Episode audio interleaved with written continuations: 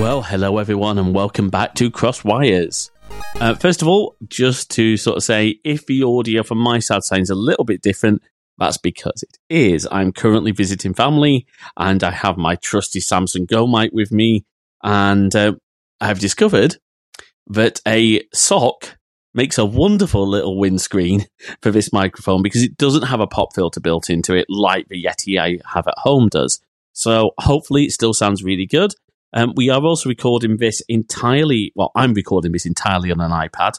Um, so huge thank you to Squadcast for making that possible. It is still technically in beta. You know, it seems to work well when Virgin Media aren't having a little hissy fit with their network. Before we get into today's topic, which is a huge one, and I'm going to make no apologies at all that this is going to be a long episode because when you've got a nearly two hour keynote, even as we're trying to only pick out the bits that we find interesting and that we think are a discussion worthy, there's still a lot to get through. But before we do that, you've probably seen on Twitter that we announced we have a new team member joining us. She is a wonderful Twitch streamer. We've been friends for a very long time.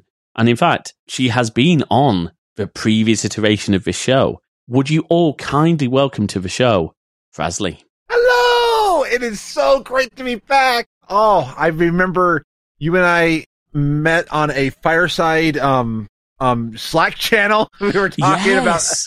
about about this this and that, and then we just started like I think you said, "Hey, do you want to come on my podcast?" I was like, "Sure," and all that. And I always intended to have you on my podcast. It just did not work out on the timing. But now we're here. So and I'm and I'm now part of the team, and I'm just I'm so grateful and honored to be here. So hello, everybody. Hello. Um, so Frasley's joining us as part, as she said, as part of the team, and you can expect all sorts of things. I've, I don't know if I, I, I don't know if I've lost my mind. I have given Frasley access to the blog. Has to the, see that evil laugh. That evil laugh is just why why she's part of the team, folks. but it means that we're going to have great content coming from hopefully not only myself but also Frasley. Frasley, before we get into WWDC or WWDC, as I realised Apple actually call it on the keynote. I- I What? don't know if you picked that up. They actually refer to it No! as WWDC. I like that because I like the little dub dub. You know, now if they ever were to, I wonder if there's some if if, if uh, what's the music they were playing? Was that dub step or dub dub Oh. step? Dub dub step, yeah, dub dub step. Oh, see, this is this is what you can expect, folks. Frasley, do you want to tell people? I, I emphasize a little, a little bit about yourself. Oh yes. So I I am I'm, I'm a variety streamer on Twitch, and I and I've I've been doing um, content creation since about 2006. Um, and I just I, I love making people smile and trying to just like make people laugh. So that's it. That's who I am. Awesome. Well, well, from from my point of view, welcome to the team. Well, thank you. Let's dive in. So, at the time of recording, it is just over a week since WWDC. Um, and one of the things that we discussed when we were talking about this episode is, and you know, great advice from another friend of mine as well, is there's no way for us to be first out of a post with WWDC content. There are much bigger channels who can, who have a professional team who can turn around thoughts and, you know, reactions what I wanted to do is take time, and I think we both did this. We've actually both watched bits of a keynote again. We've been looking at extra material, and what we're going to do is pick out our what we consider to be the big news, the things that interest us, and the things that you know fit in with the Crosswire's values in terms of making a positive difference to technology. So, first question I want to ask you, Frasley, do you like this uh, presentation style of the WWDC events? I really do, and I like the fact that it was not tied to anybody who was there. I like that it, that anybody could watch it from anywhere in the world. I think that's a great change because it brings Mm. accessibility. Both like we're still in a in, in a COVID world, so I mean it, brings that. But also people again who who even without COVID can't can't afford to drive uh, or well not just drive. Some people have to fly because I was like it's, I think you can, you can drive across the water. But yeah, I like this format a lot better. I love the production values. I love some of the things it enables them to do. So some of the little gimmicks, like just little things like, you know, Craig going down the lift. There's no lift like that I at know. Apple Park. And But it looks so realistic. it, uh, I mean, yes and no. I, I know. The, the other bit I loved, there was just one little gimmick that made me smile. One of the advantages of the virtual sets they have is that they can do clever little gimmicks. You know, like, as we said, the lift. But also, that scene where Craig, where Hair Force One, Craig Federighi, is coming down, trying to get to the macOS stuff, and inadvertently goes into the wrong door and walks into one of the Apple Fitness studios. It, you wouldn't get that in a li- in a live presentation. and it also makes it engaging. It makes it where you where you, where you don't get bored. And No. what I love too is the amount of presenters we had in there. I mean, we we, we Yes. had we we had women, we we we had men. We we had we, we had different individuals of color out there. I mean, just and we had, we had someone in a wheelchair. yeah, So many different people here, and and it it wasn't just all Wonder Bread. No, and I love that phrase. And you know what? The way they handed off it, it felt like everyone had an equal part to play in that presentation. It really did. Um, the only thing I genuinely miss is the applause and the awe and the what the rocks have you done, Apple? You know, Yeah, I think it was to their benefit to not do that because there are, even in this announcement there were a few things that if you if you go on Twitter, people are like, um, rocks. Yeah. I, by the way, I've got to say, I love using the word rocks. Thank you very much, Alex Griswold and uh, Yes. Alex and Melinda Griswold, the mum and dad of the internet. I love it because because then I then I can say it and, and not offend people as much. Absolutely. well, it's good. So from now on, the policy of Cross Wires is to say rocks. Yeah, uh, there was a few things in this keynote, and you know what? Let's start with some of the positives because the first one is developers. Now, not Ballmer style developers, developers, developers. I still love that. Still Yes. love that developers, developers, developers. oh, let's not go there. But did someone not think to give that man a roll on deodorant before he went on stage? Actually, can we say one one more thing about speaking of stage presence? Yes, Craig Federighi in sportswear is one of the funniest things I have ever seen. yes. Oh, and I I was actually kind of surprised it wasn't like some new Apple like sportswear that like will like track all of your metrics and then send back to Apple Health. That might be going a bit far. Um, Oh, yeah, you're right. What amazed me is when one of the numbers they gave 34 million Apple developers. Now, I don't know if that's individuals signed up to a program or if that's entities. They haven't specified, but that's a, even if that's individuals signed up to the developer program, that's a lot of people.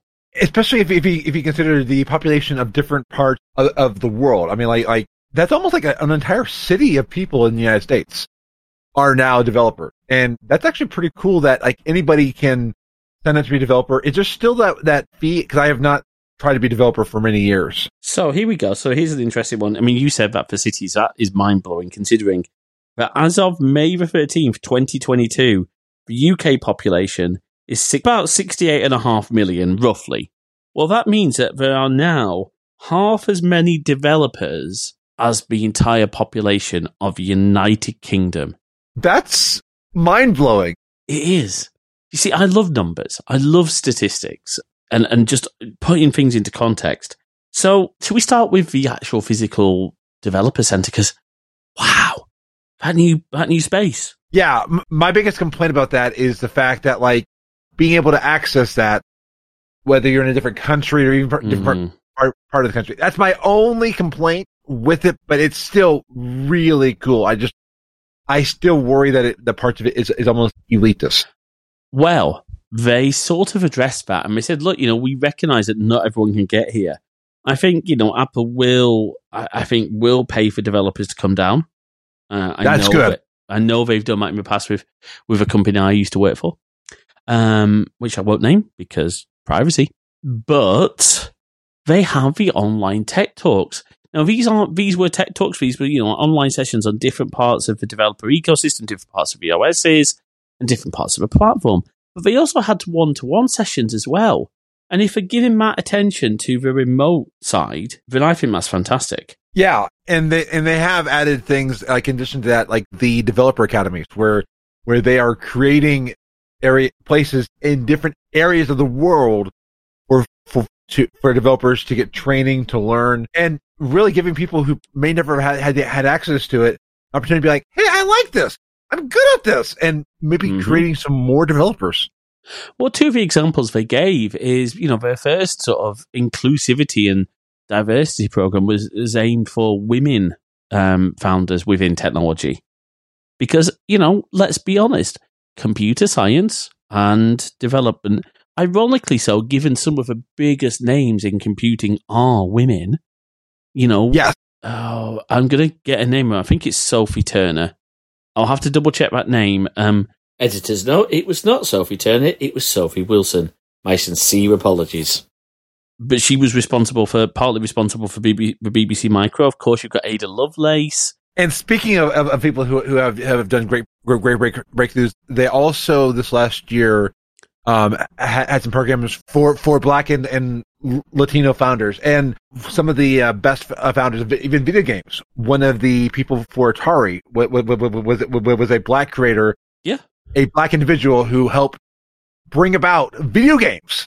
Yeah, we we forget, you know, and it's you know, look, as far as I'm concerned, and I think I speak for the entire Crosswires team here, there is no space for racism or for excluding anyone from a tech community.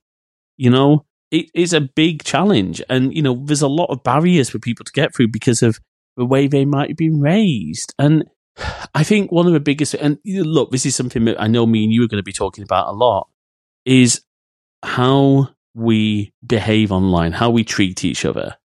It's yes. a big deal. And to see Apple putting such a focus into people who, the phrase they used, and it's a phrase I love, is underrepresented peoples. Absolutely. Because, because yeah, because like so, so, so many people don't have a seat at the table. So many people don't have a seat at, and when I say this, I am not against anybody of, of this.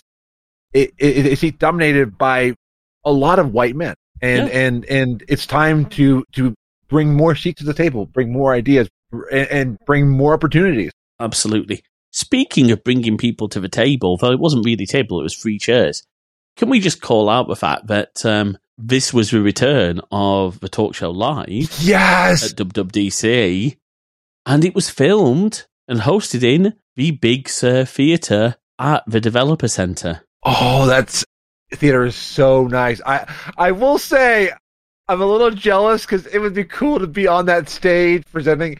I mean, I don't think I have John Gruber's like like charisma in front of a crowd because John Gruber is good at what he does, and I don't think I could be as oh. as calm as he was. Well, it says something about the the credibility that John brings to the table that Apple have allowed him to record a show, not only on their campus, but with two of their senior figures, and uh, and they have recorded with him for years now.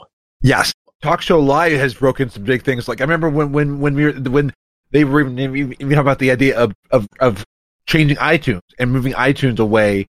Um, Talk Show Live had some things that that that that they announced a little ahead, ahead of time. Yeah, and the guys are very honest. They will be honest and say, "Well, we can't talk about this." But it's kind of like there's a wonderful clip I saw on YouTube Shorts of Finn Wolfhard, who plays Mike in Stranger Things, um, doing an interview for series, uh, season four. And I think it was um, Jimmy Fallon. Yeah, Jimmy Fallon was interviewing him and he was trying to get him to give answers. And Finn's just sat there shaking his head or nodding his head, like d- very discreetly, because he's obviously not allowed to say yes or no. He's not allowed to confirm anything, but he's doing, and you get that sort of vibe from um, Joz, and from Hair Force One. By the way, that is the best nickname ever. On the subject of Stranger Things, very quickly, because I know we've got a lot to cover, I want to ask yourself and the audience this question. If you're a Stranger Things fan, take a look at Dr. Brenner, played by Matthew Modine, and then think, does that look like a Craig Federighi who's really had a hard life? Oh my gosh! Does that mean that the entire like Stranger Things season one was in the was in the Apple campus? Um, I, the whole, or is Apple campus filmed on, on the location of, of season one? Oh my gosh! I, that's not what I'm p- proposing at all. I'm just saying if paths had been different, yeah, you know, ob- obviously, you know, obviously, Pop has had a difficult life. It is an alternate u- d- dimension. Oh my gosh. Oh, there we go. Well, we're starting fan theories here. okay, you know, but Popov is actually Craig Federighi. yeah. Okay, there you go. Before we get to, before we get into too much trouble for for for that rumor, let's move on because we really do have a lot to talk about. Um, I want to say one final thing on the subject of developers. Well, Apple values its developers. Mhm. Okay, it's evident, e- and even if, and we know that Apple have made mistakes with developers. You know, there's ongoing things about monopolies, and are, are we going to talk about this in future episodes? Of course, we are. We're going to try and unpack all of this. Even with those disagreements, Apple cares about its developers, and I think it would be foolish for anyone to say otherwise. Absolutely, because any of the things that we've seen are just some like policy issues, and Apple has to be very careful with the the, the precedents that they set. I'm not trying to be like an Apple fangirl, but Apple has to be very careful what they set. So Well, you've hit the nail on the head there. Not just what they say, but what they do. They are a public company. They have to answer to st- stockholders. It's it's a very difficult balancing act because they could make the wrong move and wipe billions off their value because doing the right thing might not be the right thing. absolutely, there was I a video by um by by by Crazy Ken of the Computer Clan about how Mm. the, about Mac clones and how Apple did, did allowed Mac clones for a while, and it was hurting Apple's bottom end, and and Apple might not have survived in the same way that they did if they hadn't if, if they had continued to allow that to happen legally. It's why it's why it's one of the first things that when Steve Jobs returned to Apple, it's one of the first things he killed off. It made perfect sense. Do you know what's a really nice transition? Because we're going to start into our big points. And I think, look, for me, there's so much to unpack from this event. I want to start with the M2 because, wow. There's one thing before we go into that, though. Can I just ask you, genuinely, question here, firstly? Were you expecting something about the Mac Pro at this event? I sort of was because to me, I, I've got a, one of the M1 Mac Minis, and it is Mhm. pretty powerful.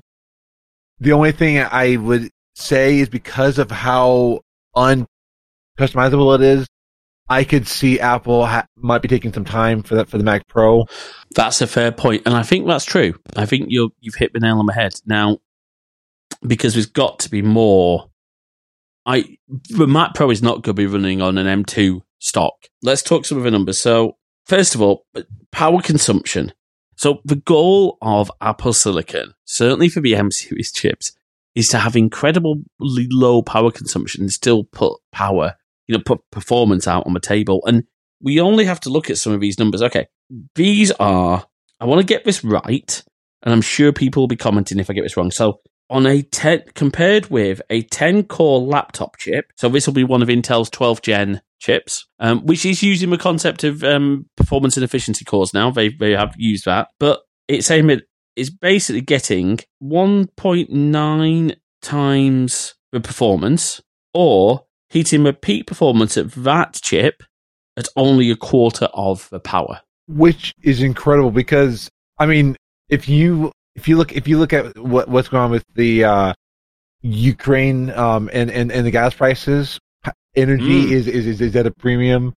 Even the fact that like the weather right now is climate change and it it, it is a factor and and and like I, I I think that the more we can reduce power consumption and I mean and also like energy bills because Yeah. inf- uh, we're, we're experiencing inflation here in the United States, and and I think that that what they've been able to do with, with power consumption, I doubt it's on the same level of like a Raspberry Pi because those are pretty power.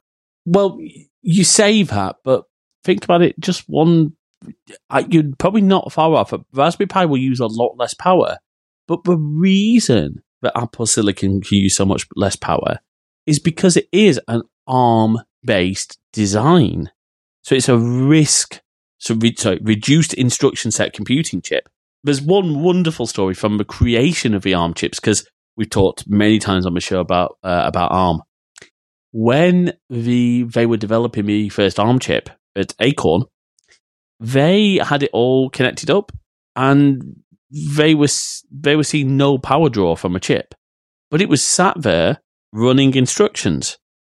They'd forgotten connect it, to connect it to a test bench, to a power supply, but because of the way it was designed and it was so power efficient, it was actually drawing power from components around it and was still happily sitting there churning out instructions.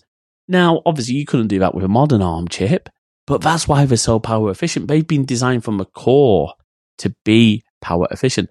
Intel and AMD's offerings in desktop computing are wonderful and they have a very particular purpose. They are, you know, they are still mainstream chips. Gamers love the performance that those chips can give. But we can also see how much further an M series chip can go. Now, some more numbers for people. And I, again, I love number numbers. 20 billion transistors on this chip. That's 25% more than the M1 had. 100 gigabytes a second of memory bandwidth, which is 50% more than M1. And now with M2, any M2, now bear in mind we are talking M2, not any variant of M2, just straight M2 can do 24 gig of unified memory, which is just madness. Now, here we go. We've got some more numbers. Oh, oh sorry, on the on the 12 on the 12 core laptop chip, by the way, it's worth noting that it can hit 90% of the peak performance of that 12 core chip at a quarter of the power consumption again. That is. Is it a quarter? Is it a third? No, I think it's a fifth. I think it's a fifth. I got the number wrong. It's a fifth. And I mean, think about the, the, the fact of like how much more it's, this is, this saves batteries that like you don't, Yeah. because we're, we're at that place where like batteries with the size Apple wants devices to be, um, Mm-hmm. Batteries can only be so large and and there and and then there, there's a point of of capacity and the fact that they can do this we're getting some amazing battery life. I mean like on on on one of their their next devices the the macbook air that's coming out. 18 hours of video playback. That's incredible. It, it, it, it truly is all day battery life and more because, you know, video playback is actually quite draining on the system, but it's actually something that's in BM2 is this whole video deco- decoding hardware. Uh, because Apple can control everything from the CPU, uh, you know, because this is a whole system on a chip, so it's CPU, GPU, because they control everything, they can optimize so much in this thing. Look, you know, it's incredible the performance that they are getting from these things. Like, okay, yeah, let's talk about the MacBook Air because that is the first product they're putting the M2 into. Can I just say how much I love the midnight color? oh it's gorgeous I mean, so they've got, was it Starlight, sort of normal grey, and then Space Grey and Midnight. And what I love is that the MagSafe connector. So this thing has MagSafe charging. oh I mean, I miss MagSafe because that has saved my back when I had a laptop with MagSafe. Hmm. That saved me so much time. I was when I'm at, I was at a, a, uh, at a at a conference, and somebody walks across the, floor, holes on the cable, and my MacBook was fine, and it was just like, yeah. oh my gosh, because I had it hooked up to, like my phone and stuff like that too. I mean, everything could have gone flying, and Oh, the number of times I've seen corporate laptops destroyed because people have tripped over power cables. And it's not necessarily that the laptop gets pulled off a desk. It's that the power adapter itself and the, the you know, the DC input, the, the barrel gets damaged. yes, That's actually more common than a laptop coming off a table. And MagSafe solves that problem. And it's, it is great to see it back.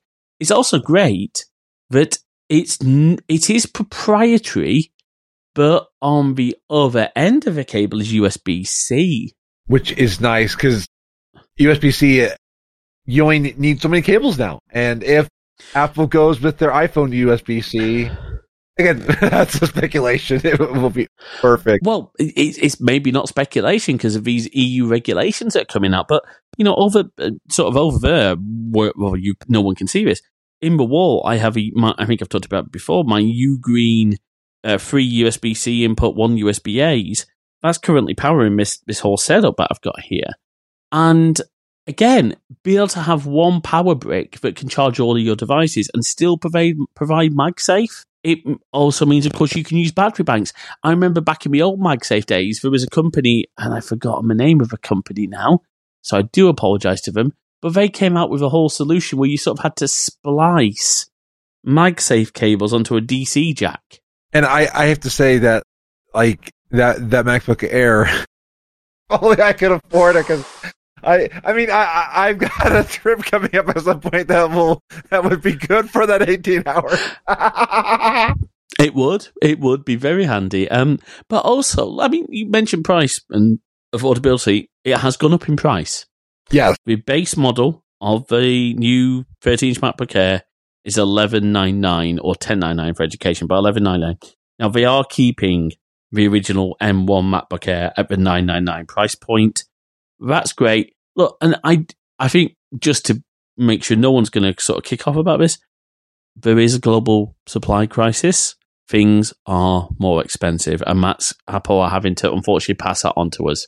It is frustrating. I'm sure Apple don't like it any more than we do, but that's maybe why they are keeping the old M1 uh, machine in the in the mix. And you know what? That M1 machine is still great. There's nothing wrong with that M1 Air at all. But I really like this lineup. I love the design. It's not a wedge anymore. It is what is it? One less than half an inch. And I love. They didn't say thick. They said half an inch thin.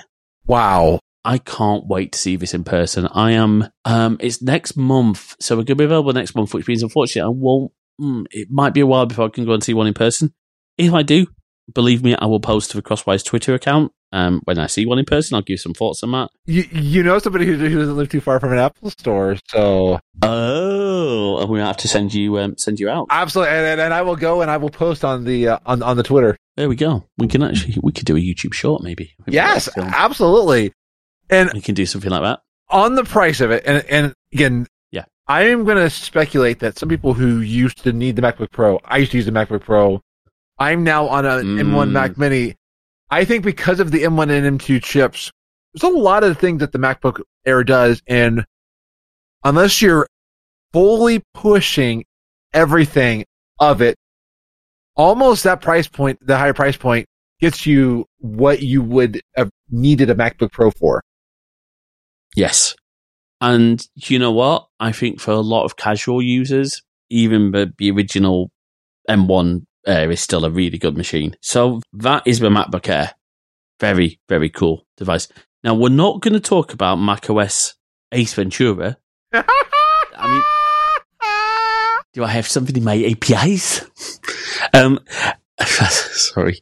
We're going to talk about macOS Ventura, but not yet. And look, just like Apple's keynote, and it was really interesting in, in the um, in the talk show, hearing them explain why they still group by sort of platform. Because I don't know if you picked this up. There's a lot of stuff that sort of crossed devices and cross platforms, and I think that's more and more what we're seeing from Apple. So we're going to talk actually about a feature that was really introduced as part of a macOS Ventura discussion, but the part we're focusing on, because it is cool, we're actually going to focus it on the iPad. Stage Manager is basically a really cool new way to do windowing and grouping apps. Um, I don't think we need to dis- describe what it is. We're putting a link to the video in the show notes. You know, go and watch the keynote if you've got time. You will probably see what it is already. We're going to talk about the bits that kind of matter to us. What do you think? Because you're you're in an interesting position. You are a you are a Windows and a Mac user and an iPad user. Yes. And an iPhone user as well. Yeah, I would say that like I do a lot of a lot of my like main work like, like my schoolwork and, and work on my Mac and I'm constantly on a one monitor setup because I have I have three three monitors and the other two are Mhm. are um for like the Windows machine that that, that I have. Yeah. So the fact that this is going to change how I do my one window setup for the Mac is it's is, is phenomenal because I don't like using full screen. I'm I'm using full screen right now so I can focus on the on this note. Mm. But I, I I don't like going into expose all the time, especially especially just to like go to a window. Like, say I'm working Yeah. on a, on a paper, I have my my Word document. Then I, and then I go back to a browser. Then I go back to my to my notes. I come back here. I Mm. hate that that experience. It is awful because you lose where windows are. And what I, I love is you can have all the windows you need in that space because it's per, it's, Yeah. it's per space, and then you can group them together or have them singular. And I I love how Stage Manager is going to change that for me. Absolutely. And, you know, look, there's things like people saying, oh, I want to be able to hide that um, the stages, I guess is the right term, on the left. Well, when Crazy Ken uh, from a computer clan was doing his sort of in- installation sensation, as he calls it, he actually showed that off. He actually found, yeah, you, you can hide it. So it becomes quite like the dock, and I think a lot of people will like that. It does look really good. Apparently, there were plans for this in a much earlier version of macOS, all the way back, I think in like 2006, but they didn't get it to a point where they were ready to release. And that's a big thing that Apple do. Apple don't release anything unless they are 100% happy with it. I mean, know, they've had some quality control issues over the last, you know, few years, but generally they like to make sure something is ready for the limelight. And that's a perfect example. This is coming to iPad OS, and I love this, but I'm also annoyed. Me I think a lot of people are. Yeah. It's an M1 iPad feature only, which means that only the 5th Gen uh, and 2021 iPad Pro or later can support this. And a lot of people have been saying, why? Well, there's some really good points about this, and I'm going to give credit to Rene Ritchie here because his video, which we will put in the show notes, really helped me understand this. I had a fairly decent grasp of this when watching keynote, but he's just put it into context. Because this requires Mac like hardware, as in it requires memory management, particularly virtual memory, which the A series chips don't have.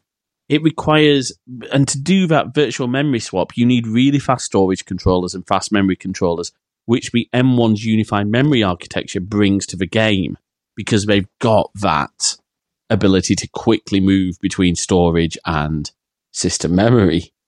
Because of that, it means that more apps can stay open at the same time because iOS, as it stands right now, is very aggressive at killing apps when it needs to. And whilst we have things like slide over and um, split screen, at the most you're going to have three apps really running at once and visible on the screen. And we can see that. Now, what I do want to say is, although anyone on A series iPads, which you know obviously includes the base iPad and anything prior to the M1 introduction, is not going to have this. We still have some really half decent, you know, pretty decent multitasking stuff. It's not. It's this is the one area that you're not getting. And you know what? I'm actually after realizing how this all works and what it requires, I'm okay with that because doing it on something that didn't have that vir- that virtual memory swap facility would probably give a horrible experience, and that's not something Apple want. They've learned that lesson because I seem to recall, and I think it was around my iOS 5 days, they put iOS 5 onto devices that just weren't capable of really running it, and Yeah. users suffered. And I, please correct me if I'm wrong. I think it was iOS 5. I, I genuinely think it was iOS 5. If I'm wrong, yell at me in the comments. The other factors to consider here, of course, is that as well as the ability to do the memory management, there's one big factor. The M1 enabled iPads have Thunderbolt 3 and USB 4 controllers, and they can handle external displays properly, know how to scale the resolutions, and have more memory bandwidth, more uh, sorry, more connectivity bandwidth to power those displays. But Frasley, hearing all that, are you less grumpy about it? I think I am. I'm dis. I'm I'm jealous. I think is more of a word.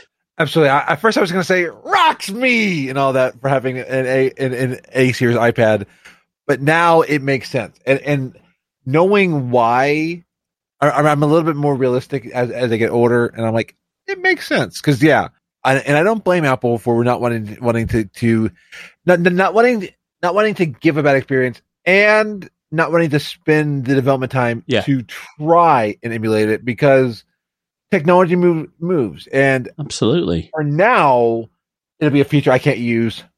But there'll be a day I'll have I'll have have an, an probably like an an, an M85 iPad. I mean, I'll have one of the new iPads, and then and, and I'll have that feature. So it, it's it's one of those. I see it now. I won't get to play for with it for a little while, but hey, it's okay. Yeah. So speaking of device support, I didn't put this into the plan, and we're going to come on to a really much more important story next, which you're you're going to take the lead on, firstly, because it's something I know is very very important to you. But before we do that, let's just talk really quickly about devices supported by iOS 16, iPad OS 16, uh, Watch OS 9, and um, uh, Mac OS Ventura. So for the iPhones, the cutoff point is now the second generation SE and the iPhone 8 and newer. They will support iOS 16. I don't know if Apple are going to do the same thing that they did before, where they issued security updates, but they did for iOS 14. That hasn't been announced. They didn't make any sort of news about that. So, PSA, if you're on an iPhone 7 or older, or first gen iPhone SE, it is time to start considering an upgrade. And you know what? Refurbed iPhone 8s, great devices, honestly. And the new iPhone SE, great. If you can justify the cost of an iPhone SE, I really recommend that as a product. And then iPads, from what I can tell, basically, it's now the fifth generation iPad and newer. All iPad Pro models are still supported. And I think it is the fifth, I think fifth generation mini and later. I'm, I need to double check on my mini, but uh, we'll put a link to all of this in, in the show notes. And then for the Mac, pretty much it's going back to 2017 for most things, apart from obviously the Mac Pro, because that needs the 2019 Mac Pro.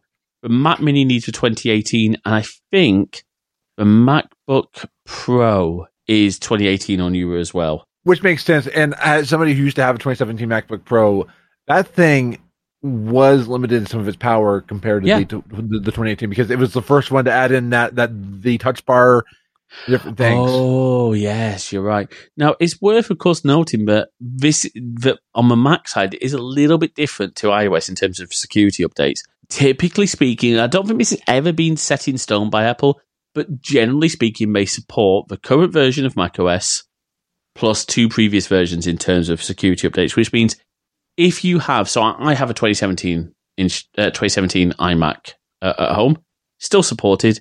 But if you've got an older device or one that's missed the cutoff, you've probably got at least another two years of security update support. The other thing that's worth noting is that they have not yet completed the Apple Silicon transition. And until they complete that transition, until they stop selling Intel Macs, they cannot abandon Intel machines from a macOS standpoint. And and adding on on on to the the the security aspect, they are going to also be installing security updates on iOS separate from the big updates. Yes, that's right. Um, you've hit the nail on the head there. They're going to be they're going to be pushing us out much faster. That's a really good thing because I think a lot of people get hesitant about iOS updates because of misinformation about, you know, it could crash your system, it could wipe your day an iOS update hasn't done that for a very long time. But also, if you just don't have the time to update your device, you shouldn't be missing out on security updates. And well done, Apple. This is a big deal. But speaking of security and safety, I know that when after we watched the keynote, you flagged this up as this is a big deal. Apple seem to be really doing well on privacy and security and safety. There's a lot of stuff out there. But this one is something I think is really important. But I, firstly, tell us what what have Apple done, and, and what does this mean to people? Do you think? So Apple has has put in a, a new tool called Safety Check, and their focus for this one is is about protecting your personal safety. So one of the big feature of this is it's a tool to quickly turn off others' access to data about you. So, for instance, it will turn off location sharing and, and it resets your privacy permissions. It protects access to your messages by signing out your messages on all devices except the one that initiates safety check. And then it, it, it restricts that until you're able to add in more devices safely. And they had a, a big focus on, on abusive relationships. Now it, it, can it can apply to more, but they have really worked with, with, with quite a few organizations to make sure that that this would be good in in in the actual real world scenarios. So they've worked with the the National Network to End Domestic Violence, the National Center for Victims of Crime, and the Women's Service Network. So they are working with all with all these organizations, and I think that this is this is ama- amazing and critical. I know people have had to go through this. I myself have had to go through this, and I think it's this is phenomenal because yeah as they said, we're sh- you you sometimes enter into a relationship with somebody, either friends or, or romantic, and thing, things are okay, but then all of a sudden you've given them all access to all this, this data, and either you find out that that they're abusive or or it cuts off. This is an easy way to be like, okay, that person has access.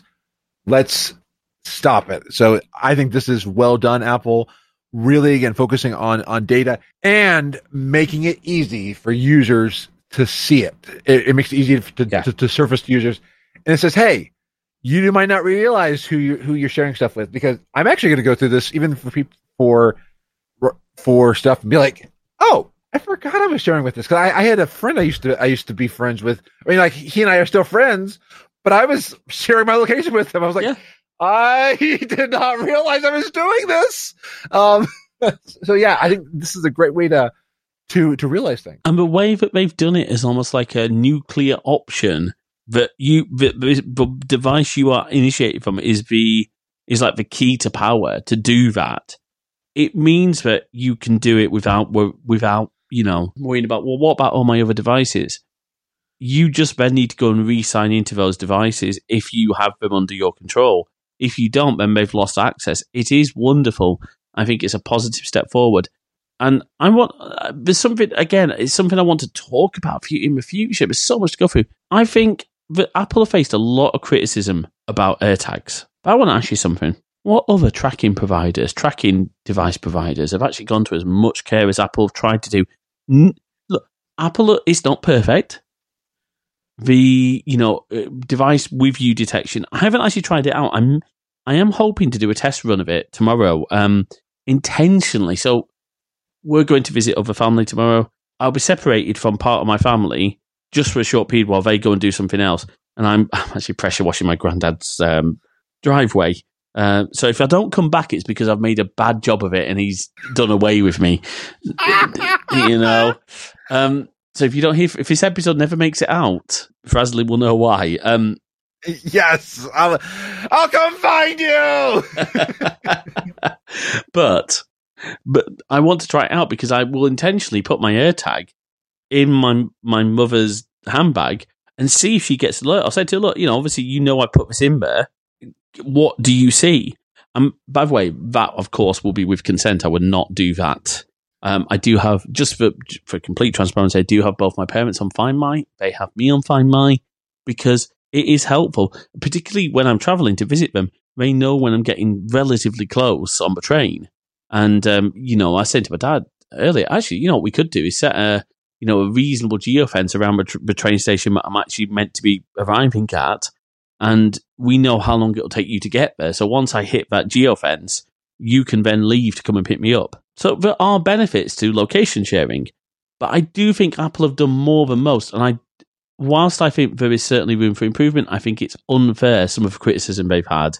Absolutely, and the, and the fact that people go after Apple and not other companies. Absolutely. I, I think that's fairly common, especially with privacy stuff. So that's safety check. Awesome feature. I hope that none of our listeners ever need this feature. I generally hope that for you.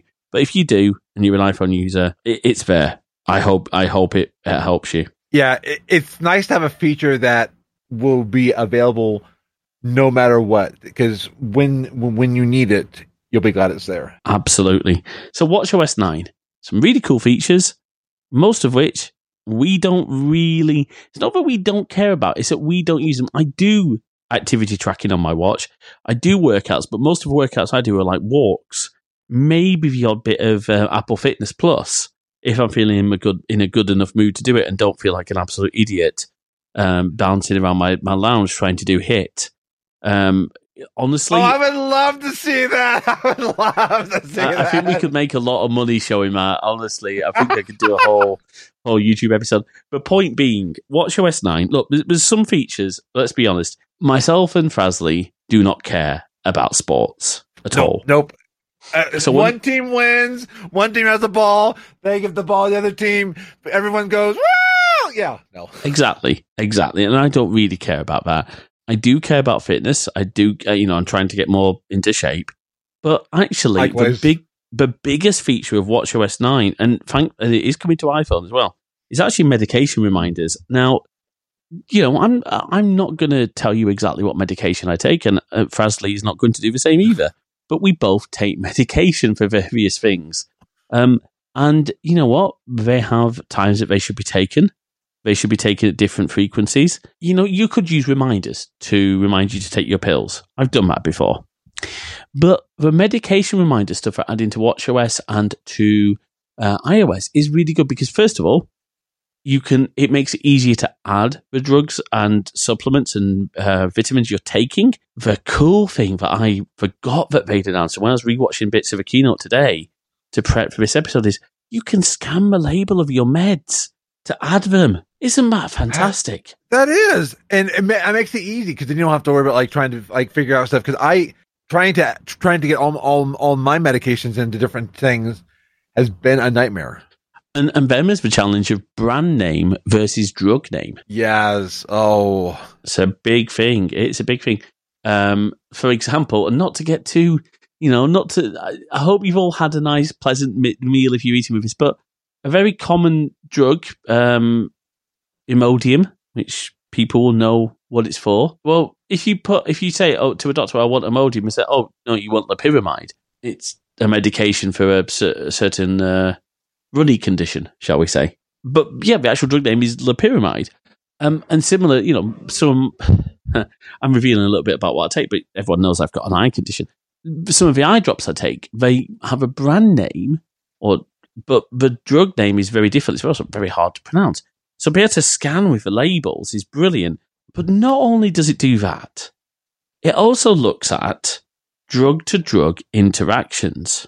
That is incredibly hard to get right. I speak from experience.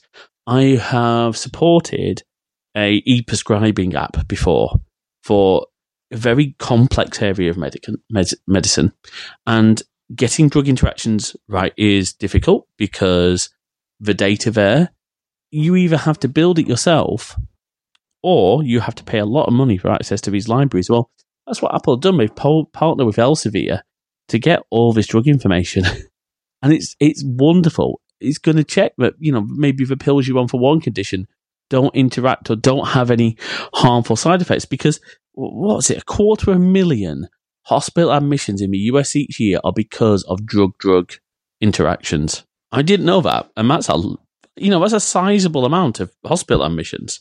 I don't know the figures for the UK on on drug to drug admission rates um, in hospitals. I don't think my data is going to be easily accessible from the NHS somehow. But not only are they doing drug to drug, the one that really interests me um, is alcohol indications. You know, because there's a common, I don't want to say myth, but there's a common assumption that you can't drink alcohol full stop if you're on any kind of medication. Well, that's not always the case. Of course, you should always check with your medical practitioner. They will give you guidance on this. But the fact that, you know, Apple will have that information say, hey, this drug that you're taking has you you shouldn't have alcohol with this. I think this is going to be brilliant. And so, Frasley, before I come to sort of my final point on why I think this is a great feature, I'd love your take on this. Again, I don't want you to revi- reveal any of the meds you're taking, anything like that. That's your business. But how uh, is this going to benefit you? Do you think? absolutely. Because there are times that I I forget. Like I use Due for my reminders, but sometimes Mm. I have so many Due reminders that I miss the one. I've had uh, at least a couple times where I have missed my my medications Mm. and this is going to be great to help me not not forget. And I like how how it's easy. I like how I can trust that Apple will work on it. Like I'm, I'm, I'm looking forward to this. And and again, I I know that because it's an Apple notification, it will have some of the highest operating system level permissions compared to other stuff. Absolutely. One thing I would love to see down the line as an improvement to this is um, the ability for it to for your say for example your local G uh, local healthcare provider up or your local pharmacy to be able to say hey I'm I, I don't think this does any sort of inventory management on the on the drugs you're taking but wouldn't it be cool if you say hey you're running low on this drug reorder this via your pharmacy app. I actually have one for my uh um through my my prescription plan that that does inventory management, and it would be cool to have that be part of this as well. Well, to be fair, though, I guess Apple don't necessarily have to provide the inventory management. They could just provide the health data because there are APIs that could then link into these apps. So it's not out of the bounds of possibility to do this. Ooh, and we have a, a very major health um uh um um network that app that that has integration with, with Apple Health. I can Yeah. then see them working with this. Okay, th- this is this is Yeah. huge. It is huge.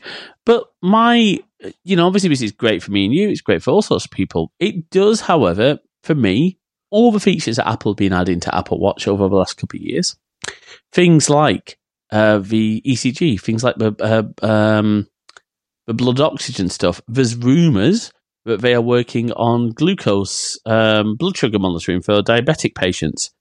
All sorts of things like this, and of course, a lot of this will have to go through FDA approval. But for me, the Apple Watch set up in a family, you know, family setup, cellular Apple Watch starts to become a really good option for elderly relatives, particularly with fall detection, particularly with the ability to do emergency calls, to be able to m- dictate messages, make phone calls, use Siri, um, activity track, uh, and now with medication reminders, it uh, it really becomes something quite attractive.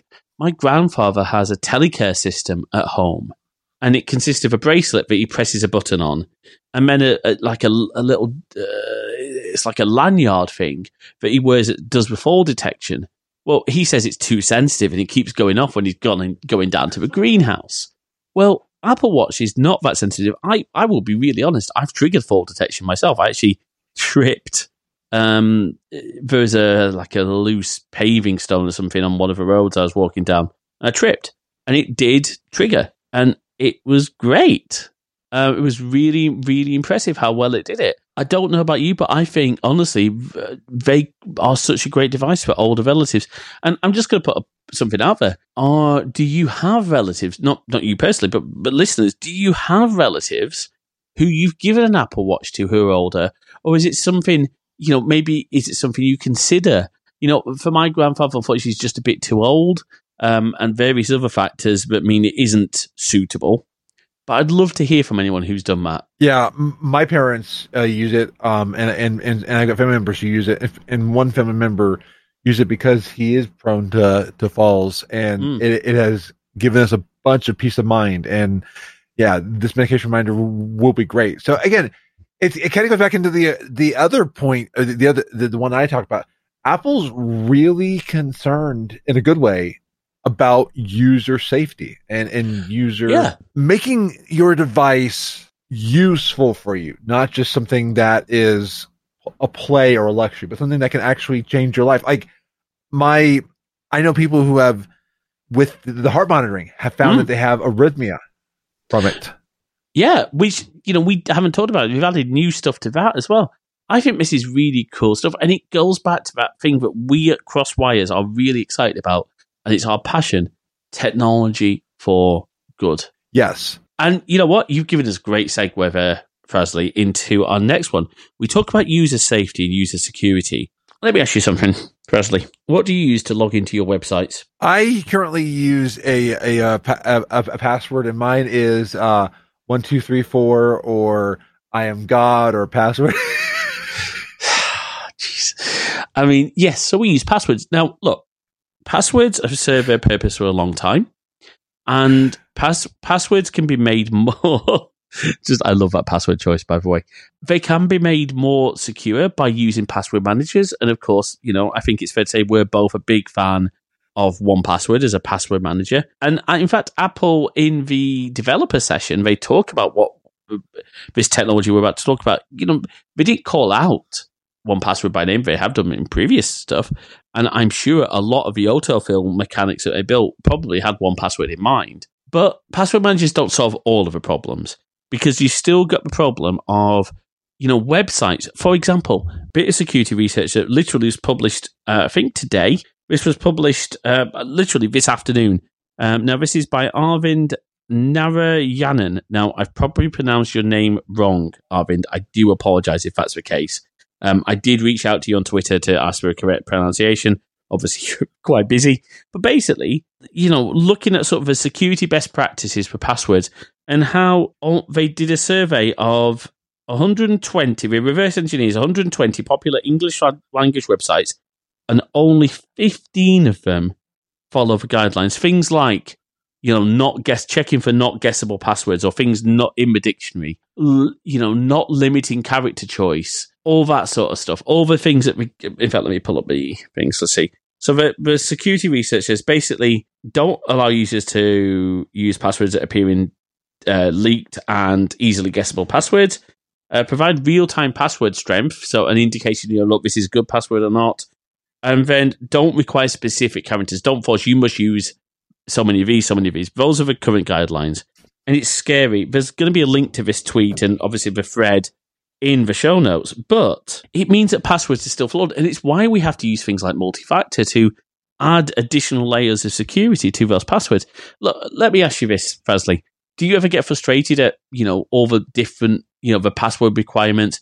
The fact that you you do have to have a different password for every website, and some of the absolutely bonkers multi-factor options out there. Oh yeah, because like like th- there's no standard of multi-factor. I well, there I is, but not everyone complies to it. That's the problem. Exactly, and, and and like I have to use a I I I hate the fact that like like I'll even take I'll work for instance. I don't want to speak too much because I don't want to divulge too much of the security, but I hate that I that like I can't, for instance, just have one password that I use everywhere. I have to remember a specific password for work that I use all the time, and and, and I just I passwords just become clunky. They get yep. in the way. And one thing that I I'm very impressed with that this is not just an Apple specific technology. This is so what we're talking about here is uh, passkeys. Now, this is as as I said, this is not an Apple technology, but Apple are implementing it in Safari and doing a really nice job of it. Basically, it is something that's been done by the FIDO Alliance. Now, this is not your dog care trust. This is the FIDO Alliance who handle authentication. They're behind WebAuthn, and Passkeys is part of Web WebAuthn. So the nice thing is, from a if you're a server admin, if you're a web app developer, you just need to support Web WebAuthn to support this. And Apple's developer session, which we'll link in the show notes, has some really good examples of how to actually set this up as a, you know, to say how to do this. We've got an example in JavaScript. We're actually giving JavaScript examples in an Apple developer video of how web devs can support this. It's, it's fantastic. And I hope more and more enterprises use this because that would just make things easy for developers and everything. I mean, it would just make everything much simpler. Yeah, Absolutely. But so the, the basic concept behind it is that it's using public and private key authentication. Now, we here's a little bit of behind the scenes stuff. This ain't our first attempt at recording this episode. We actually tried to be early to the game last week, and sh- should we just be really honest here, Presley? Neither one of us were happy with the results of our last recording, were we? No, no. It was fun hanging out with you, but no. it was. It's always fun. Uh, you know, it's one of the things I love about doing show. Be a member of a team like yourself or a guest, I always have fun recording these episodes. In in my last recording, you made a really good question. Oh, is this like the Discord QR code sign-in link? Because you rightly pointed out, Presley, hang on a second, if that's how it's going to work, that makes it not very secure because, you know, if someone's got that QR code, they can sign in. Well, no, it's not like that. The, the QR code, first of all, is only used if you are using a different device to sign in on another device. So, for example, you're using the biometrics on your iPhone, signing in on, say, a friend's computer uh, or a device without. Now, the one thing I'm unsure about, and I couldn't find anything on this, so anyone who knows, please do let us know. If you have a Mac that does not have biometrics, which incidentally is probably why Apple have been so keen to put Touch ID onto as many Macs as they can, and why probably those new Apple Silicon iMacs and Mac Minis can come with a, a keyboard with Touch ID. I think that makes a lot of sense. I could see on the on the biometric Apple Watch because Apple is doing a lot with the Apple Watch. Oh, you make a re- in fact you make a really good point because actually you can already do that in Mac OS um, so, for example, even on my non biometric equipped iMac, I can use my Apple Watch to say, uh, hey, you know, prompt this system prompt or whatever. So the question is if you don't have any biometrics or don't have an Apple Watch, is your device password enough to authenticate a passkey? I don't know the answer to that. So we'll see. But say, but you, you know, if you have biometrics, I think it is preferred. And the idea is it's all done through public private key exchange. What that means is that that QR code you see is effectively a way for the device to sort of exchange information with the, device that you're authenticating on. That actually never goes up to the server. But when you're doing the authentication session, what's happening is that it's doing a public private key. So it does a the public key sends a challenge, and then only your private key can come up with a solution, not the public key, which means you, it gets very complex and you have to understand a little bit about how public private key works. But at a very basic level, it means that your private credentials, the equivalent of your password, even though most good websites will salt and hash it, it can still be reversed. They are not stored on the server you're accessing. The private key is only on your devices and synced through iCloud. And, you know, iCloud, well, we trust it for iCloud keychain. This is yeah. huge because it takes away one of the biggest flaws in passwords data leaks from websites. I do want to put a counterpoint on, or, or, or a, a only part that, that concerns me. I yeah. trust Apple iCloud. However, that does I mean, we already put a lot in iCloud anyway. That does make iCloud the vector of attack. That's that's and and, and on Crosswires we we look at the ethical side. That's that's the biggest concern now I have with that. But it's the same with like trusting 1Password um, dot yeah. com with your data. That is very true, and I'm sure, and there are measures to prevent those uh, passkeys from being used sort of fraudulently. I would imagine they are also tied to specific biometrics. Um, I don't fully understand it, um, to be honest, but it's a valid point. I'm pretty sure Apple have this nailed. It certainly means you're right. The point of attack becomes iCloud. I would imagine there's got to be what's there's got to be there will be something that is is pre- protecting that from happening from being an issue. I, you know what? I'll we'll try and find out. We'll try and find out some more information about that because it's really good point. So that's passkeys. It is going to, of course, be supported on Apple devices. It they are part of a huge alliance, which means it looks like, by the way, that 1Password are going to be offering the ability to have passkeys in 1Password. It might well be that um, people choose to use that particularly if you are on multi-platform beyond just Apple, you might choose to 1Password. There's been no announcements yet, other than 1Password are now part of the FIDO Alliance, so they are part of this, and it's really cool. So, should we talk about not pass keys, but keys and cards and wallet? Yes. So, everybody, pull out your wallets. No, not the thing in, in your pocket yourself, the wallet on, on your phone because mm. that is about to get even cooler. So Apple is doing one thing that that that they've been doing already with the Apple Card because I I've been able to like do this with, with especially Apple Store payments on the Apple Card. They are doing a thing called Apple Pay Later. Is accepted everywhere that Apple Pay is online and through apps and now this is within the United States, and this is through Goldman Sachs. So I I was wondering who the who the issuer was because because Goldman Sachs is, is who does the Apple Card. And um, what's cool about the Apple Pay later is you can split your payments into four payments over six weeks. For instance, at the point of purchase, two weeks after, four weeks after, six months after. There's a similar service I've I, have i have actually been using um, called Afterpay for this um, through Apple Pay.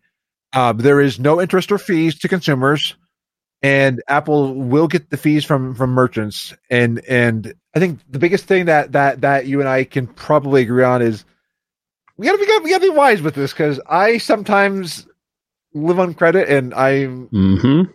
so it, it's something you just gotta be wise on because yeah I got some different loans I gotta pay off. Absolutely. Look, and if you have the, you know, if you can guarantee that you'll have a cash flow, this is absolutely fine. Now, it will probably require, you know, what we call a soft credit check, which makes a lot of sense. But this is really cool. Now, I'm guessing the reason it won't work in in store payments is because you're there's not Apple aren't really there's not a brokerage at that point. You're just doing a contactless NFC payment.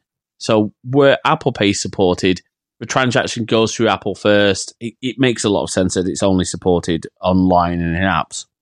It is really cool. It makes perfect sense, unfortunately, but it's US only because we don't have the Apple Card worldwide, and it that's because there aren't those relationships yet between Apple and say a UK bank or an Australian bank, you know, etc. So that's why it's US only. I think it's really cool. Um, I particularly, you know, if you, you know, the example they gave is, oh, you can buy that new espresso machine. Fantastic. I love my coffee. Uh, one day I would love to be able to spend £500 on a really good espresso machine. My problem is I, I you have to use a different service to spread out my payments over a little bit more than uh, a few weeks because I, yeah, six and weeks. That means yeah. obviously, that means I obviously have interest there. Uh, so absolutely. So you know, the fact that this is zero interest, this is not designed to you know as long term. This is just a handy little feature. It's it's cool. In a similar way, though, what the what they're also doing is, I mean, announced this early this year, but tap to pay again, US only. and working with many merchants. So um, one example they said is is working with Stripe, which means the Shopify POS app will work with this. Is for any iPhone newer than the 10s, you'll be able to use it as a payment terminal, as a contactless Which- payment terminal. That's really cool because I actually have a friend who she does her her her um purchases through Stripe, so she she carries a, a Stripe card with her. Yeah. and it, and now you don't have to worry about charging another thing. You can just do it on your phone, and you and the person know it's secure because it's going through that merchant directly. That that data hmm never touches touches any anybody's hands, and I think that's that's partly why Apple is is is being so controlled on it instead of just instead of and making a function of iOS itself instead of just being a thing that NFC app stick could pull into. I, I think it's wonderful. I think uh, this is not, by the way, designed for person to person payments. You'd use, you know, Apple Pay, ca- um, Apple Pay Cash or Venmo, or something like that, or PayPal for those. This is great examples. You know, you, your friend who runs her business, your local barber. You know, my barber shop. The the way they work is that each person, you know, whoever comes in and whoever's free takes the client, unless of course, you know, you've got a preference. But they then have their own card reader and may take your payment on their card reader. Well, that's per- this is perfect for that. Maybe your gardener. You know, it, after the pandemic, I think a lot of us, I've always been very keen on cashless, but I think a lot more of us are becoming cashless. Uh, contactless is, contactless was already a big thing here in the UK. I know it's lagged behind in the US, um, massively so compared with the UK. We, we had a huge push from our banks. It, it was nice. I forget where I was. I was somewhere and forgot my purse, and I just used my phone. So Yeah. it was incredibly nice. It is fantastic, you know, and you know we talk about some of these are really cool features that are coming. The other cool stuff they're doing. Look, I don't want to spend too much on time time on this, but things like that they added in the last, you know, couple of last year or so is the Express Transit feature on watch and phone, which means you choose a Apple Pay card, and when you go to supported transport networks, supported transit networks, you just tap your watch or your phone onto the contactless reader, tap on, tap off it, you know, start and end of your journey. I use this on the London Underground on the tube. I just tap my Apple Watch at the first pay at the first gate line, and then tap off at the, the last gate line, and it bills. You know, just as any contactless card would. It would was wonderful. They are taught they do have Transit Pass support in Apple Pay. It does seem rather limited. It's not in the UK at all. We don't have any of that. I will say, if anyone from Apple is listening, please work with some of the um you know the, the the councils and stuff here that do the you know the, the bus passes for people with uh, disab- disabilities. Because of my eyesight i have one of those. I would love that just to be an apple wallet. I would love that because it is just an nfc card. It isn't a transit pass so it doesn't require topping up. They are talking about you know being able to get reminders now of when your balance is low on transit cards. It does seem like it's very popular in china I looked at you know the transit cards you can add. It's huge in China. What's your experience of sort of a- Apple Wallet and transit? I I was able to use um, um Apple Wallet for flying one time because I actually flew and and um I was able to I had my my uh my Southwest airline tickets in Apple Wallet and I just showed that to TSA and they let me through. We don't yet have IDs, so I still have to carry my ID. Certain states here um, have I have, have I have ID support, but not all of them. I, I'm I'm definitely excited for the day that I'll be able to try uh, a transit thing. So because that sounds like, like a really cool thing. Just uh, again, and one less thing for somebody to try to steal on the uh, on on on, on transit. Because oh yeah, they, of course. If, if, if, they take your your watch, it it's, it's it stops useless. because it yeah, because yeah. it doesn't have the authentication. I want to touch wider on why I like Apple Wallet because it's not something we've talked about before. One thing I love is being able to put travel tickets, as in you talked about flight tickets. Well, you know, on most of my rail journeys, because I use the Trainline app, they have a feature where you get the e-tickets where available, and you just add them to Apple Wallet straight straight from the Trainline app. I've got things like my Costa Coffee reward card in there. When we had to have COVID passes, that was added to Apple Wallet. I like Apple Wallet as a whole thing. I have multiple cards in there. I think it's fantastic. And I just want to see more and more improvements. And one thing um, I I I know I cannot do this because I currently am currently in a uh, in a apartment that does not let me change the locks. But oh yes, Apple Wallet has added keys and and and, support for, for, for like for for keys for smart locks. Well, you can now share a key yeah. via messaging apps and also know who has access to your key as well. So you can revoke access. But it's really cool to be able to like say, "Hey, here's my key. Open my door." Um, because much better than giving someone your actual key because then they can't copy it because you you you know where it is because so many grocery stores around here have have uh have key um kiosks, which is oh key cutting. Yeah key cutting stuff is, is is scary. Unless you've got specific security locks then yeah any, anyone can cut a key. One thing that's just worth noting no noting about it's not just your home. You know it's seen a lot more hotels start to use these um HomeKit keys. Offices i think we mentioned schools because you know, as we want to protect students, it does make sense to have some form of authentication into the building. And more, you know, because that means you can have more than one entry and exit into a building. And and and verify who who opened up the door at what time. And right. and some of our um a car I probably won't ever be able to afford for a long time. Some cars are now starting to have yeah. keys in your Apple Wallet. And now, I would be a little terrified to say, "Hey, here's the key to my car because oh gosh then yeah. it, would be like in Ferris Bueller's Day Off where you're like you're like going across joyriding. oh, you wouldn't do that, James. Would you? You wouldn't do that to my car. No, no, of course I wouldn't do that. No, not at all. Hey, we missed something out. You know, order tracking. Okay, yeah. how many times have we paid for something on Apple Pay and we had had to rely on you know emails from a provider? Uh, you know, all that stuff, or really bad tracking. Well, it's going to be built in to Apple Pay. It's going to be shared with you. With it's going to be done in a private and secure way. Uh, currently, it's only supported by Shopify at the moment, which is fine. But it means you'll be able to see those statuses. I love that. I hope that this gets expanded to things like I'm very serious. Like I use Apple Pay, Apple Pay when I when I one of my favorite places is Wendy's. I use Apple Pay for Wendy's. I Pay for Taco Bell. It'd be cool to have like, hey, your order's ready, or here's your order, or hey, okay, your order was picked up. And yeah, well, I, what, yes, yes, that's cool. But actually, I'm skipping ahead a little bit here. But Apple announced something for that new line. So let let's let's skip to this. Apple are doing some huge work on the new on the lock screens in iOS 16.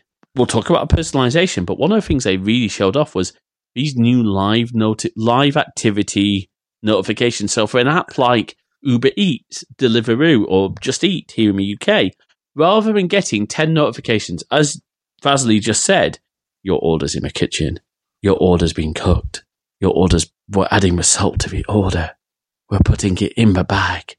The, I'm hungry now.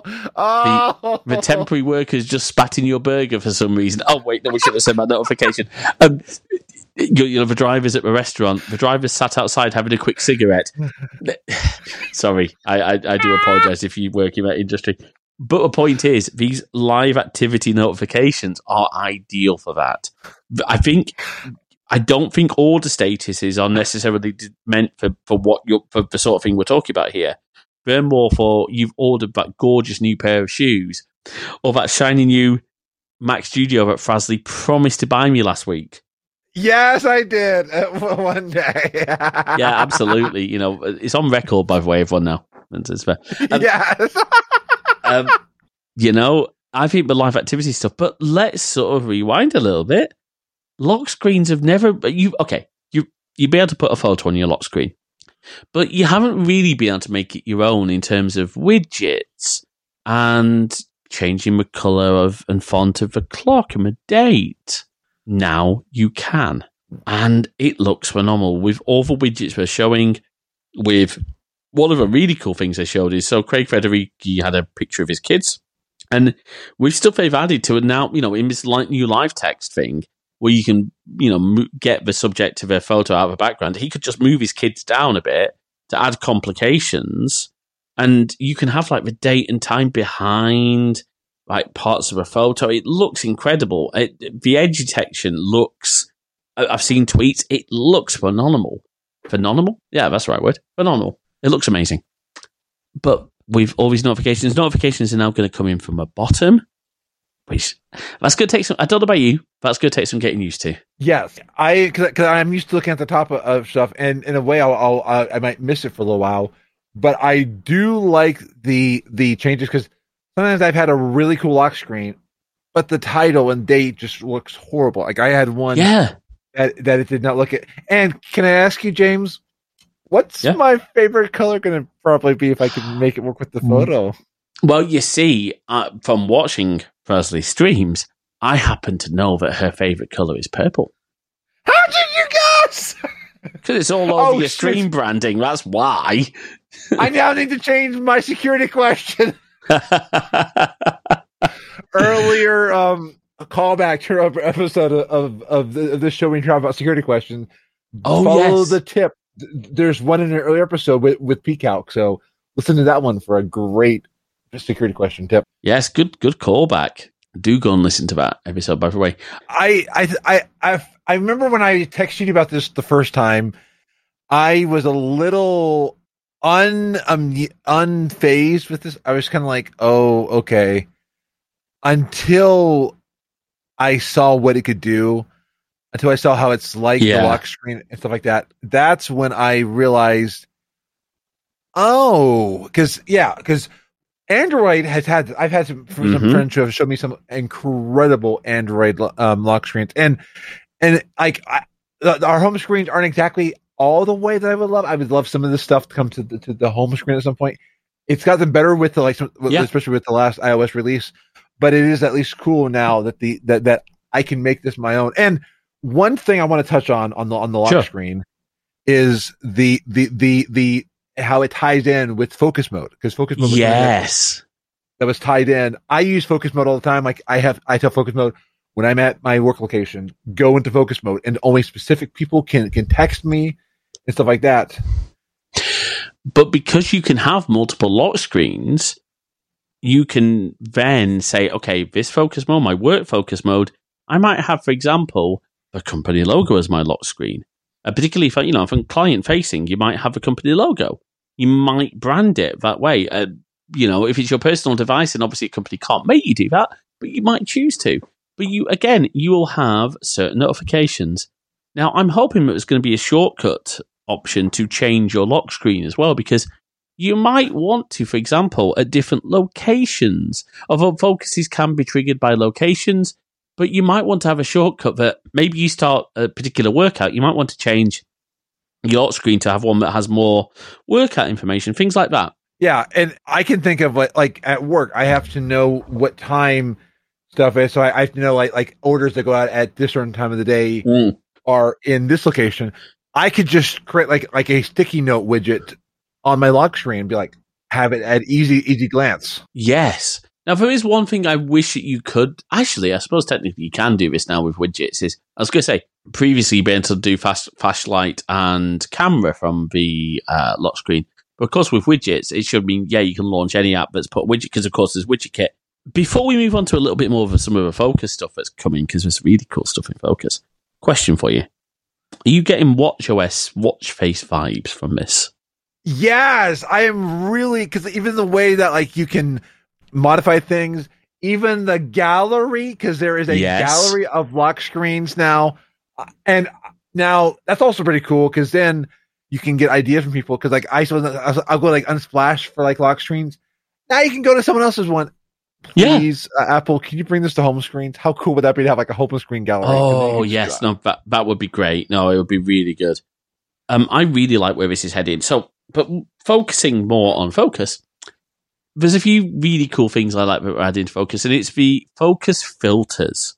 And at a very high level, what this will mean is that you know, Fantastical, for example, has had this feature for a while, where you'd be able to say, okay, I have these calendar sets, and I only want to see these calendar set at this time. Well, that's now coming through focus filters. So, for example, you'll be able to say, okay, in mail, only show me these mailboxes. In calendar, only show me these calendars. In messages, only show me these conversation threads. And because they are, again, adding a focus filter API, it means that things like apps like Outlook or maybe uh, Discord, yeah, Discord could, for example, say, okay, when I'm at work, only show me content that is safe for work, maybe. Don't show me any or even like specific work Discord. Like I'm actually in a it's unofficial, but I mean I'm in a, a uh, Discord for my company. Right. Uh, or maybe, you know, um, when you're in a meeting or a sales pitch, you might only want to see a particular Slack channel for help me with the sales pitch. I'm pitch. I'm drowning here channel in Slack, you know, because, uh, or, or things like that. Or, or, you know, and the possibilities are endless because there's an API. So many apps are going to be able to do this. It's, it's so cool.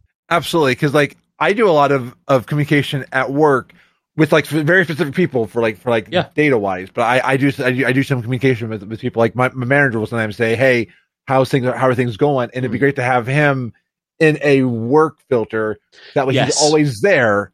But then um but but but, but then no, no one else shows up other than who I add there. Yeah, and I agree. with- You know, I will say, you know, when you are at work, I think it's again being responsible and accountable. When you're working, you are working, and it is the- whole idea is of paying for your time. Obviously, as from my point of view, as long as you're doing the work, it's fine. But you know, maybe a bit of aid to stop you being distracted is a good thing. Um, yes.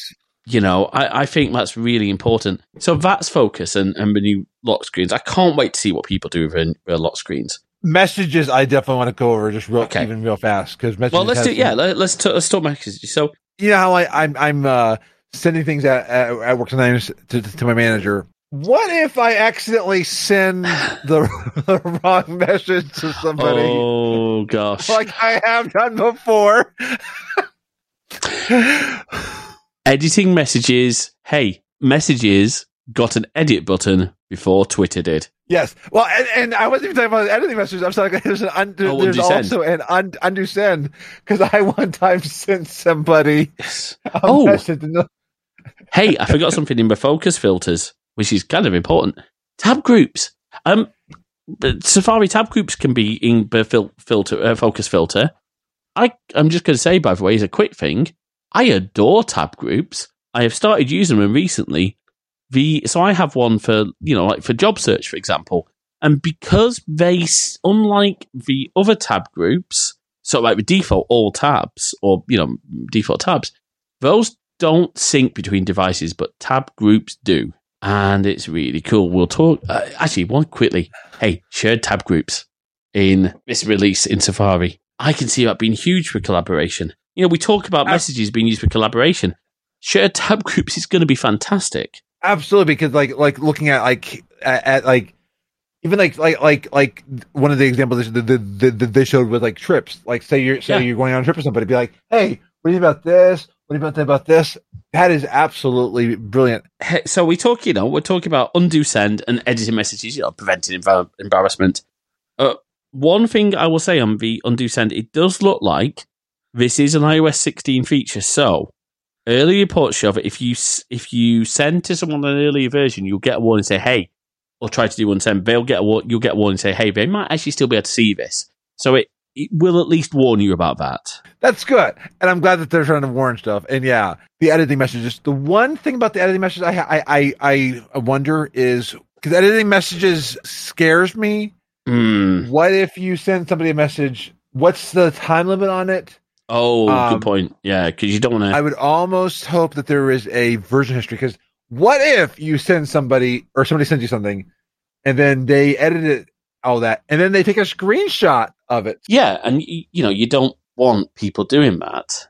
You know, I, I think there, there is some potential. So, look, this is all still being fleshed out. Hey, speaking of messages, you know, there's times where you might not be able to do a FaceTime call, but you still want to SharePlay. Yes. Like you might be in a car trip with your family and you want to, you know, watch an episode or something with your best friends. Well, Yeah. now you can do SharePlay in messages. which is really cool because in that way you can still watch stuff together. Oh, I love that! I love that. Isn't it exciting? Isn't that exciting? I mean, I, I, I really like SharePlay. Look, we've got not enough time to go into all the collaboration stuff, but can I just say how excited I am by some of the collaboration stuff that are being announced? Apple are really pushing forward on this, and I love some of the way the direction we're heading. Should we talk about the thing that I think we're both really excited about? I know we're excited about everything, but there's there's there's two big things that I think we need to sort of discuss. And the first one is something I know we're both well, I'm excited about both, but I think we will both get a lot of use out of. Continuity camera. Yes. Oh, For someone on an M1 Mac who's using a, a webcam. Yes, because like right now I'm using a a, a DSLR hooked up to Mhm. here, but I have to. It, it's so convoluted to get onto my Mac. I am gonna love being able to just like take my iPhone, connect it up, and and and have it sh- show immediately. Oh, that is cool. and wow, I, I so I looked at an article from I think it was from The Verge. So first of all, it's going to be able to do up to 1080p at 60 frames a second. Well, let's be honest, you don't really need to do more than that for a webcam, do you? Even No. Le- In fact, let me ask you this, Rosalie. Even as a streamer, are you putting out 4K video on your stream? No, because I don't have the the bandwidth or processing power. Exactly. And you know what? You don't need it. But with the right mounts, and Apple have said, you know, there's some mounts coming. I actually found one earlier, which is like, like eight pounds, and it's a magnetic one that seems to mag- magnetize. Now, it's not an official one, but it looks really cool, and I might get that. But, you know, you put this on your monitor, or you put it on, you know, particularly on an iMac or MacBook Pro, you can mount your camera. From what I've seen, it looks like it'll work in or any or any orientation, which is great. But there's a few big features. One of them is, of course, that you're going to be able to use portrait mode, studio lighting, and center stage. So now, any Mac that can support this feature, which is any Mac that can support Ace, uh, Mac OS Ace Ventura, I'm going to keep calling it that. I don't care if we get a cease and desist from Apple. I really don't. We'll be able to do this. We'll be able to have center stage because that processing is all taking place on the iPhone. And again, this is supported on any iPhone that supports iOS 16. It is worth noting, of course, that you'll only be able to do center stage and some of the features on cameras that have the ultra wide. So that's the iPhone. I think the iPhone 11 and above have the ultra wide. And on that, on the ultra Mm. wide sensor, one other thing that it's going to allow you to do Oh, is it's going to allow you to show your desk in a separate view. So you'll you'll have your Mhm. your your face on the on, on the webcam, but then also you'll be able to show you, your desk. I know, like um, I I I know like teachers who like teach, for instance, like like like a craft will be able to Mm. show their desk at the same time as as as the iPhone. And or like say like you're you're working on like Legos. Oh, I I want I want to get back into Legos again. This might be how I get back into Legos, and it's to be really cool. Now I just better make sure I don't turn it on when I'm like so you can see my uh, messy desk. no, I'm not to turn that on. well, you know, you you you you say that, but you know, we you know, um, previous guest on the show, Cody from Mac Telecom Networks, has a Lego channel, and he did brick building videos. I don't know if he still does. In fact, I know I don't think he does. Uh, but you know, the whole build. But you could do that now. This is using really clever technology to basically. Uh, key, it's de-keystoning the image to give you, you know, a a proper view of the desktop. That's incredible. Yeah, and Apple's always done like special magic with with, with some of their stuff. I mean, even even center stage is magic that, that, that they're doing in that regard, and, and it just shows some of the the ingenuity Apple has, and again how, how Apple utilizes the software and hardware together for a lot of a lot of features. Absolutely. You know, I'm excited about this. Looking at the Verge article, be, you know, controlling the center stages in use, portrait mode is all going to be done not through the app. So app developers aren't going to have to adopt anything, though it looks like you might have they might have to adopt something for desk view. It's it's unclear. Oh no. I think if they just want the desk view view itself, they'll have to use the API. But I think desk view, sort of as it was demoed, will work just as a thing. But there is an API uh, for desk view. Um, and hopefully things hopefully things like Zoom will will will, will utilize the uh, desk view as, as a Zoom have already said they are.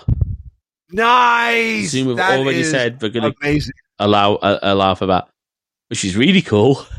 Very excited about this. Let me ask you this: obviously, on the Mac side of things, this is effectively Sherlocked, EpocCam, Droid Cam, and uh, Camo, various other apps. Obviously, they will still stick around for Windows users. So, firstly, let me pitch something to you. You have currently uh, a Sony DSLR. Uh, well, you have a Sony mirrorless camera as your camera Yes. if, and we haven't even touched on this yet, but we saw some great news on Metal 3 and things like No Man's Sky and Resident Evil Village, which is not my kind of game, but I know it's a popular game. Oh, lady, lady, lady Dimit, lady Dimitrescu. Oh yes, yes. And they just add, announce, and update the DLC. I, I, I, I could geek out, but this, this is not, uh, this is, this is not, um, cross gaming. No, but it is something we'll talk about. But, you know, we're starting to see, hopefully, we'll, this is not the last big name that's going to start looking at this because, you know, we loop back to the M2 and where Apple are going with Apple Silicon because they've got so much power in their GPUs. They talk about being able to do, you know, resol- effectively what is super super resolution, resolution scaling um, for Metal 3, which is going to be part of, uh, of uh, macOS Ventura. But let me ask you this. If someone handed you an iPhone 13 Pro, a reasonably powerful Mac to run the games that you want to stream, and said, okay, that is now your streaming machine. You can't use a Windows PC again. Could you see that in the future being something that streamers like yourself could do? Yes. And in fact, I've actually known some, some Mac streamers who, if they had this, some of this technology, would have been great. Cause like with the fact that like the, the, uh, the M1 and M2 Macs are way better at, at their performance and, and everything. Mm-mm. I could see this being something. And obviously, you will need, and Steve Ballmer will, will be here. You need developers, developers, developers. But absolutely, I, I think w- if, developers will catch on to this, because the one little thing is, and you may have seen this on, on Steam. There's not always games on Steam, and sometimes the, the cost of the Mac one is different because it has to be through like a, a Aspyr or or Fair or Feral Interactive and all that. Yeah. so it is. Yeah. That's the only downside. But things like Final Fantasy 14, one of my favorite games, is on Mac. So absolutely, Can I just say to, to, to Valve, who are obviously behind Steam, please put the same effort that you've put into Linux support into macOS support. Let's let's have that, please. Seriously, Yes. let, let's have um, you know, is it Proton? We call it, yeah, Proton. Um, well, it's you know, Steam Play, wh- whatever they call it. I want that support. And one thing I, I, I didn't even think about this is we, we haven't even factored in cloud gaming yet because cloud gaming Oh, still point. not quite there, but it's getting there. I, I mean, It is. um, Google Stadia kind of fizzled a little bit. Um, Amazon's um, Project Loom or, or Luna, um, Oh, yeah, yeah. xCloud, and xCloud's how people are able to play Fortnite right now on, on iOS devices. But Oh, yeah, I I don't know if it's yet ready for for, for a stream, but even then, with with with continuity camera, if I were to plug in a capture card, I could play Switch Oh. games. So then it would be a, a phenomenal thing. So yeah, Okay. You know I what? can You've see myself. because I no no no because actually some of I, I you know I watch your streams. Um, some of your gaming is you know you I know you played um Animal Crossing. I know you've done bits of that. I know me and you have some plans potentially uh, to do some um Mario Kart um Yes. Um, streams. Look, Crosswires is not a gaming channel. I would have to think seriously about the branding for my stream, but I don't know. Crosswires gaming could work. Maybe cross. Yeah, Crosswires gaming. I mean, and eh, eh, you can always come over over to my stream. So I mean, eh, Yeah. and, and, and, and, and then I I can beat your butt inside of Mario Kart. you, you think that's going to happen? Do you? Honestly, yeah, No, I do. no. this says says the man who says the man whose nephew, and I won't reveal the age of my nephew to avoid my embarrassment. Beat him roundly at Mario. Actually, he- he's pretty good at Mario Kart. He's very good at Mario Kart. He's also embarrassingly good at Smash Super Smash Brothers as well. Anyway, that's a that's a whole different thing. Continuity camera, I'm so excited about, and it just show Apple. Oh, oh, I'm really excited about this.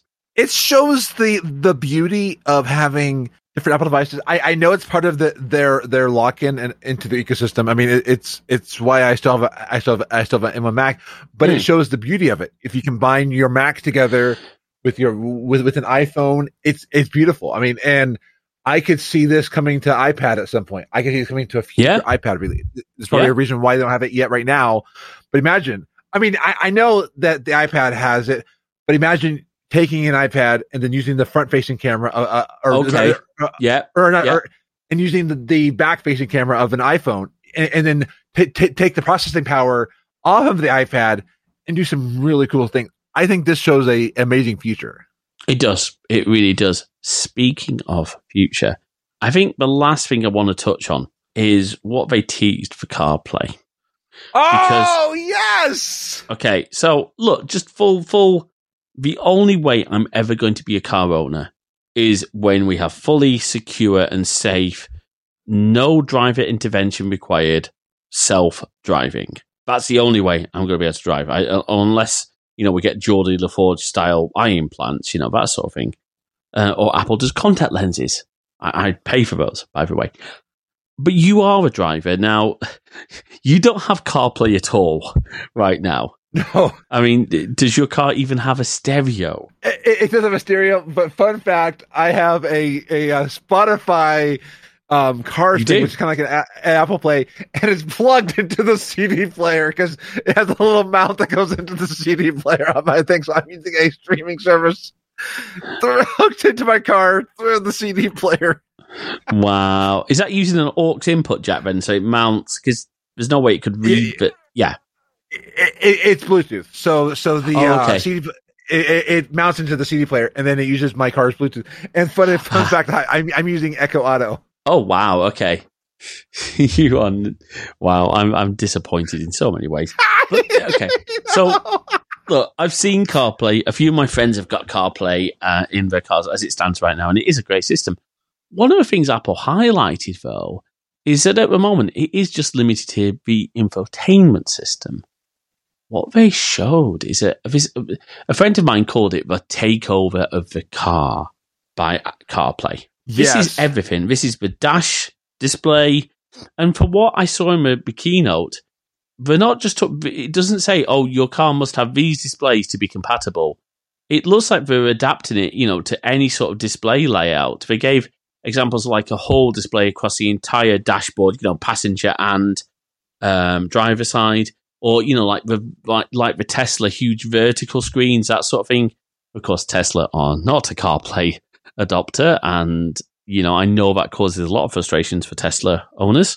But this looks incredible. The fact that you're going to be able to personalize your driving experience, you're going to be able to integrate with your car's hardware to tune the radio, to manage the you know the he- the temperature and the aircon, to probably do a lot of other things as well. That in itself is cool. But first of all, as a driver, are you excited for what this could be? Absolutely. I'm excited for the fact that like I could now keep everything all in one.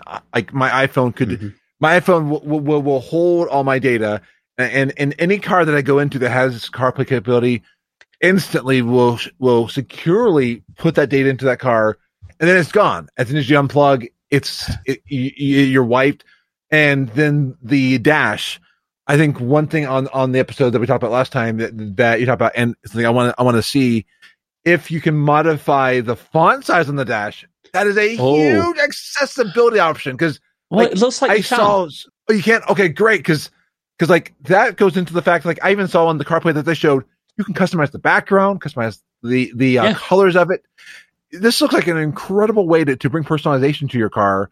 And again, what color will mine probably be primarily yeah, be? you're just to be purple. But things like, you know, on a driver dash, you might decide, oh, I actually I want my navigation as the focus with a, a, a big, you know, speed gauge. You know, be able to check fuel fuel status through your iPhone. Fantastic. But you hit on a big thing there. Now, apparently Tesla already has this functionality. You know, car preferences in the car can be set via a pair of Bluetooth devices. It knows which one it is, which is really cool. But I think iPhone, you know, CarPlay will take it further again. But now I'm assuming this is the case. We don't know what happens if you do. Now, it may if you move between two models of the same car, it makes sense, but it would be maybe the same setup. I wonder if it's actually going to be where in CarPlay you will have different connected cars with different preferences. That would be cool. Where like, because because because then you could have like your. I mean, if you have a business or, or work that allows this, you could have like your work mode in your work car, and then you can have like your regular car. I I, I only have one car, but yeah, that would be uh, that would be really cool. And I was thinking, um, what if it it uh, like the fact that it has access to the car? Some cars I know will change the uh the driver's seat automatically for it what if it automatically when you logged in the car the car's like okay this i know this phone i will move the driver's seat back i think that would Yeah. be pretty cool um, it, I think it really will. brings in some some some amazing options and and again kind of going back to the uh, passwords and all that it, it Mm. makes your phone the center of you and wherever you go your phone controls things it, it, it, unlocks your your car. I mean, I've heard of people going to rental cars uh, with CarPlay and, and how Yeah. they, they they log in and the car automatically has they, they need because we all have I've been on well, at least I've been into a rental car that has somebody else's Bluetooth on it and and I even like sync some of their con. I didn't Mm. think I it it even synced their contacts. I was like, oh, I could call I could call Becky Sue. Right, e- exactly. And I think a big part of this is again this, you know, making the iPhone a center. I'm really excited for this. I again, there's I'm not probably going to see it myself, but it's really cool. Just to loop back to our numbers thing, because we like our numbers on this show. CarPlay, as it stands right now, is currently available on over 98% of cars sold in the US.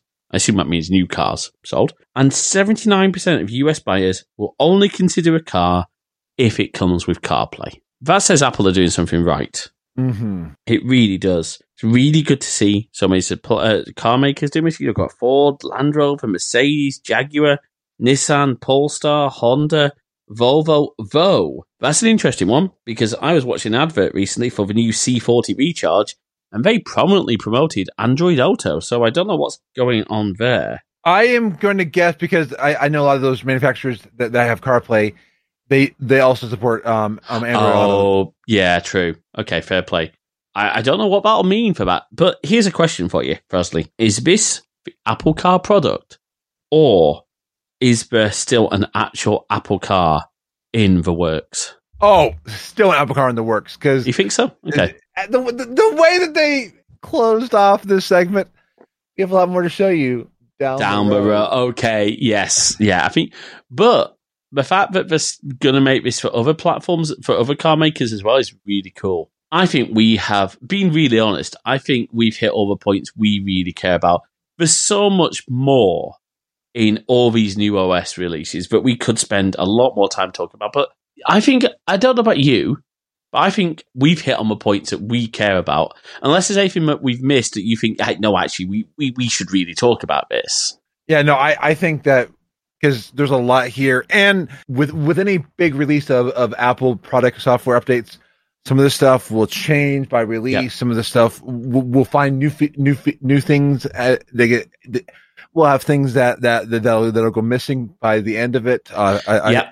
but I think overall, I, I think we've we've touched on it, and I have like at some point some like concepts I would love because I, I see where Apple, I can see where Apple's going to go in the future. Yes, I I agree with you on that. One thing I do want to say, and this is just sort of public service really, is right now the developer betas are out. If you are not a developer and you do not have a spare device or devices to test this with, don't install. for developer betas. They are I betas. saw that tweet. just, just okay. This thing is beta. You do not need this. First of all, there's a few things. Don't expect your apps from your favorite developers to be ready or guaranteed to work. If you're running mission critical stuff, you should not be ever running betas. Seriously, don't do it. When the public betas come along, it's then, you know, you can make that call. I personally never run.